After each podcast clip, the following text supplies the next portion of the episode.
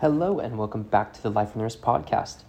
We've been away for about two weeks, and there's obviously been a lot that's happened over the last two weeks, so plenty to talk through on this podcast. There is a bit of news that I might be a little bit behind, so I apologize if you've heard this news before, but hopefully I can give you my spin on some of the things that have happened in the beginning of January. I'll start off with something that was announced. Um, you know, uh, it was announced, uh, uh, let's call it a month ago, but I wanted to um, kind of give you my thoughts on this announcement, which was that Breitling announced that they have acquired the, uh, the essentially the, the company or the name Universal Genève. Um, this is a big, um, big step by, by Breitling to acquire this brand that is extremely well known um, in in the uh, in the watch world. I'd, I'd, say it's probably less known by those um, by those who are not as familiar with vintage watches because um, they didn't really um, you know they haven't really produced anything too significant in the um, in the modern arena, but. Um, Breitling ended up, uh, you know, the, the, kind of you, give you some details on the actual story. University of Geneva was was owned by a Hong Kong based, uh, basically I think it's a, a, a financial group called Stelux Group, and um, Univer- uh, Breitling uh, approached them and made an offer to purchase the rights to University of Genève and its uh, manufacturing of watches, and they ended up spending about uh, I think it was sixty nine or seventy million U.S. dollars to acquire the brand. This is a big um, this is a large amount of money to acquire um, not a whole lot. um, of Geneva is not was not sort of operating operating and creating pieces. I apologize. I got a little bit of a cough. um, and so, what they really were acquiring is the name and the history of this brand.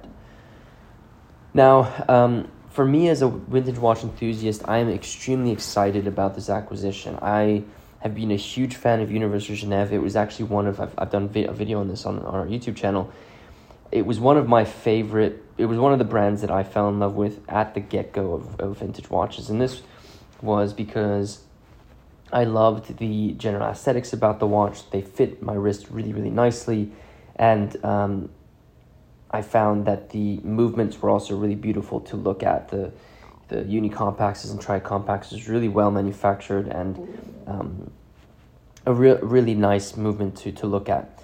I also really loved their tricompaxes where you had multiple complications on the dial, and that was really exciting to me.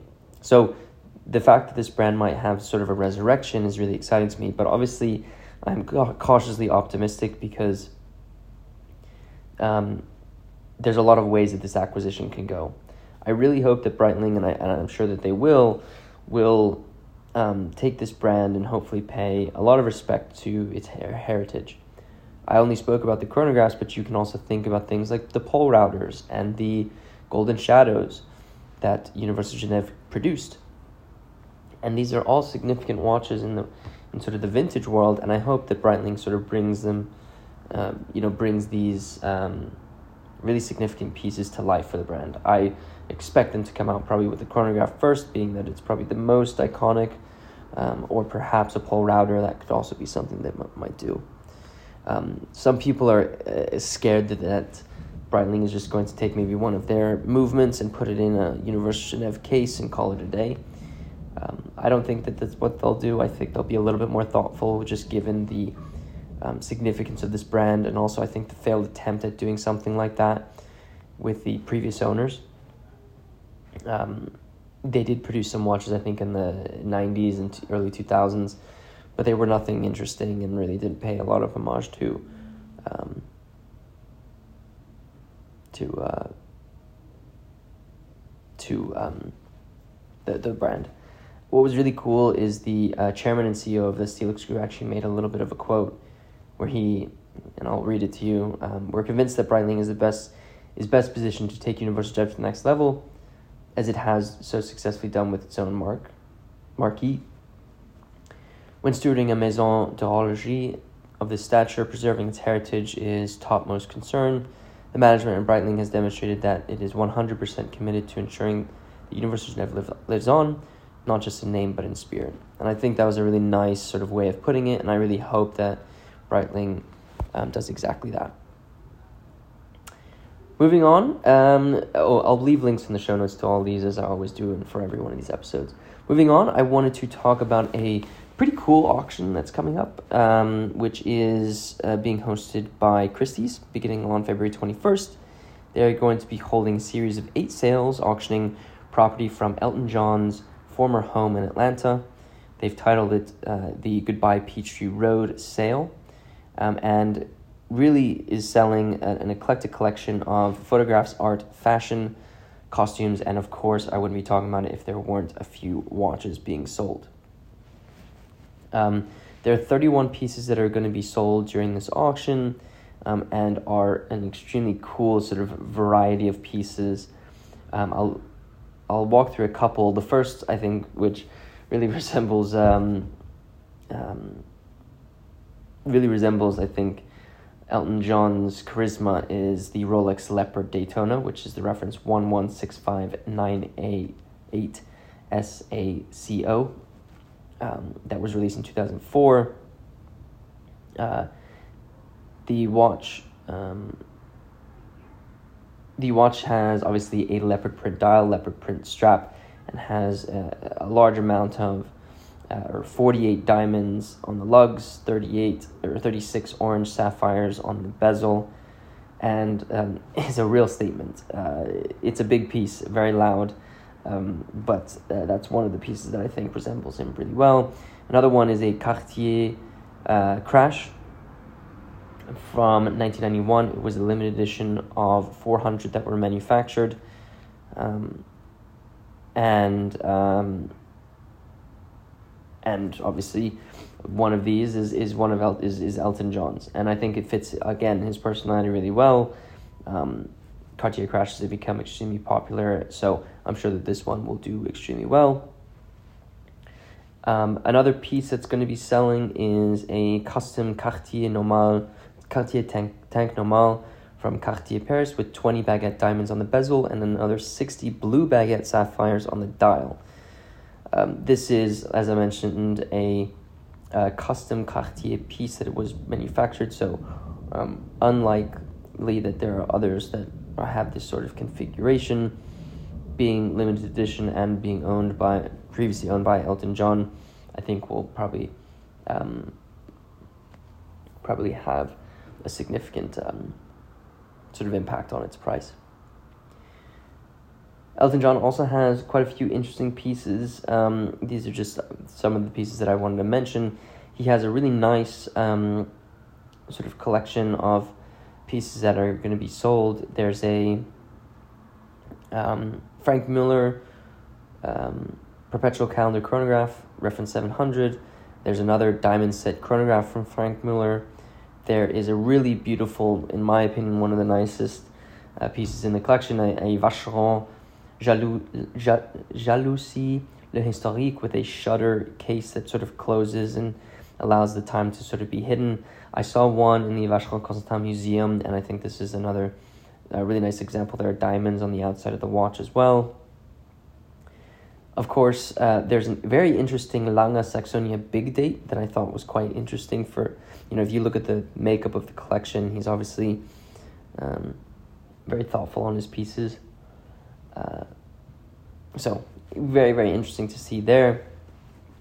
There is um, there's a Audemars Piguet Royal Oak with some blue sapphires and a and a light blue dial, a real um, a real variety in this collection, and I think they'll all do well being provenance, being that the provenance of Elton John are attached to these pieces. I think it's n- no secret that Elton John is probably one of the most iconic um, one of the most iconic musicians, one of the most iconic public figures out there. So, um, so exciting to see, excited to see what's going to take place there. There is going to be a public exhibition from the 9th to the 21st at Christie's New York in Rockefeller Center. So if you want to see some of these pieces and you're in the New York area, I highly recommend you go and check it out. I wanted to give a quick shout out to Tony Traina um, at Hodinkee, who did a really nice photo report about the original Miami Beach Antique Show, where he showcased some of the pieces that were that were spotted. Um, there were also some really nice, uh, some very interesting panels. Uh, Tony actually moderated one of them. Uh, he was a moderator at the show, and so I think it was a really nice photo report, some really cool pieces that were being sold. He's a big fan of the Vacheron Constantin reference 4072 chronograph. He saw a really nice pink gold example with pulsation dial um, that was um, fresh to market at Menta Watches, which was really nice. Um, there were a lot of Cartiers there that he photographed. A really nice John Player special, a Patek Philippe reference 2499. There was a platinum uh, Tre that was um, being sold at Monaco Legend Group. Oh, excuse me, all three of those were, were part of Monaco Legend Group's um, sale. Plenty of Rolexes, uh, some pl- plenty of interesting dialed Rolexes. Uh, John Goldberger was um, checking out some of his was uh, was was at the show and wearing um, two Cartier London Maxi ovals. Uh, that were extremely beautiful. The photo report really has um, a great variety of um, watches and showcases the the um, the show really really nicely. So uh, check out the article. I'll leave a link in the show notes to it so you can see some of the pieces that were spotted because it really is worth taking a look at um, all of those uh, all the pieces in the and the um, and the photo report that Tony Traina put together. Omega also released the Dark Side of the Moon Apollo 8. Um, there were um, a couple of changes that they made to this specific watch. Uh, there obviously have been Dark Side of the Moon um, Apollo 8s that have sold previously, but this one has kind of had a facelift where they now are uh, METAS certified and they've changed the way that they finish the pieces that's really elevated the, these watches um, quite significantly. Um, one other really kind of interesting um, interesting feature of this watch is the fact that the um, seconds hand is no longer a seconds hand, but it is actually a uh, instead of ha- having sort of the traditional seconds hand, um, it is a three D structure of um, the Saturn uh, V rocket that is featured at 9 o'clock. This is a, a kind of a cool feature, or something a little bit different um, than what you see traditionally in these pieces. Um, I think it's an interesting release from them. I am afraid that they, if they continue to release the Dark Side of the Moon Apollo, Apollo 8s or, or just these, these watches, it's going to be a little bit mundane. I think some people are getting that sort of Speedmaster fatigue, and the market has sort of shifted away from them.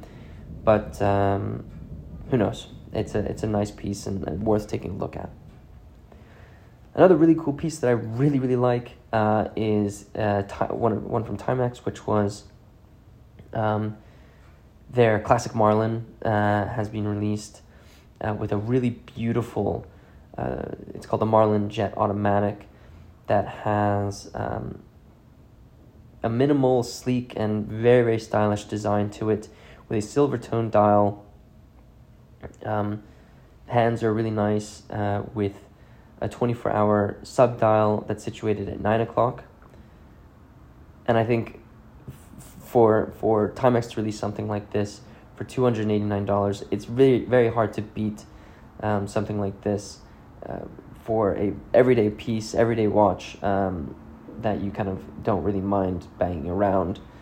It looks beautiful, and I really love love these pieces. So big shout out to Timex for that piece. The last release I wanted to discuss was uh, a launch uh, that launched on January 11th, which was an all black variation of the Blancpain Swatch Scuba 50. Um, line of watches that they released. This one is called the Ocean of Storms. As I mentioned, it's a completely blacked out um, Scuba 50 uh, swatch. If you don't know, Blancpain and uh, Swatch collaborated to release uh, version of their um, 50 Fathoms in the similar sort of style that the moon Moonswatch was released in, each of them representing an ocean. Um, one of the oceans on, on, on Earth. This one it has an interesting name, Oceans of Storms. Uh, this one is su- supposed to represent the lunar sea known as Oceanus Procellarum, uh, which is a 2 million square kilometer sea on the moon. Uh, so that's kind of the sixth ocean that they're um, discussing here, or they're kind of taking inspiration here for this piece. An interesting piece. I think all blacked out um, watches are um, obviously desirable by collectors. I think this might be an interesting piece to add, um, and I and I think they'll do. They did pretty well with this um, with this specific piece. So that is it for today's episode. As I mentioned, there'll be links in the show notes of this podcast to all of the uh, are the things that we've spoken about. So if you want to check out some of the pictures of the, the pieces that we've discussed, as well as read about some of the um, some of the articles, as well as checking out the photo report of the um, that Tony Traina put together for the um, for the Miami Antique Show, I, I highly recommend you do so, and you can check out the show notes for all of that. If you are new to Life on Wrist podcast, be sure to follow us so you are notified when we release our episodes. We release an episode every Tuesday, so it's fairly regular um, where we cover the last week in watches.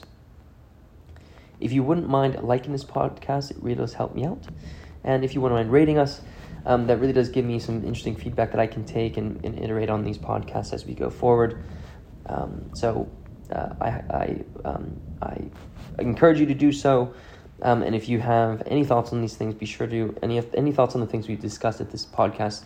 You can hit us up on our social medias or on our website at lifeonthewrist.com. There will be links to our socials in the uh, show notes if you want to check out our Instagram, Facebook, Twitter. It's all there, or I guess X.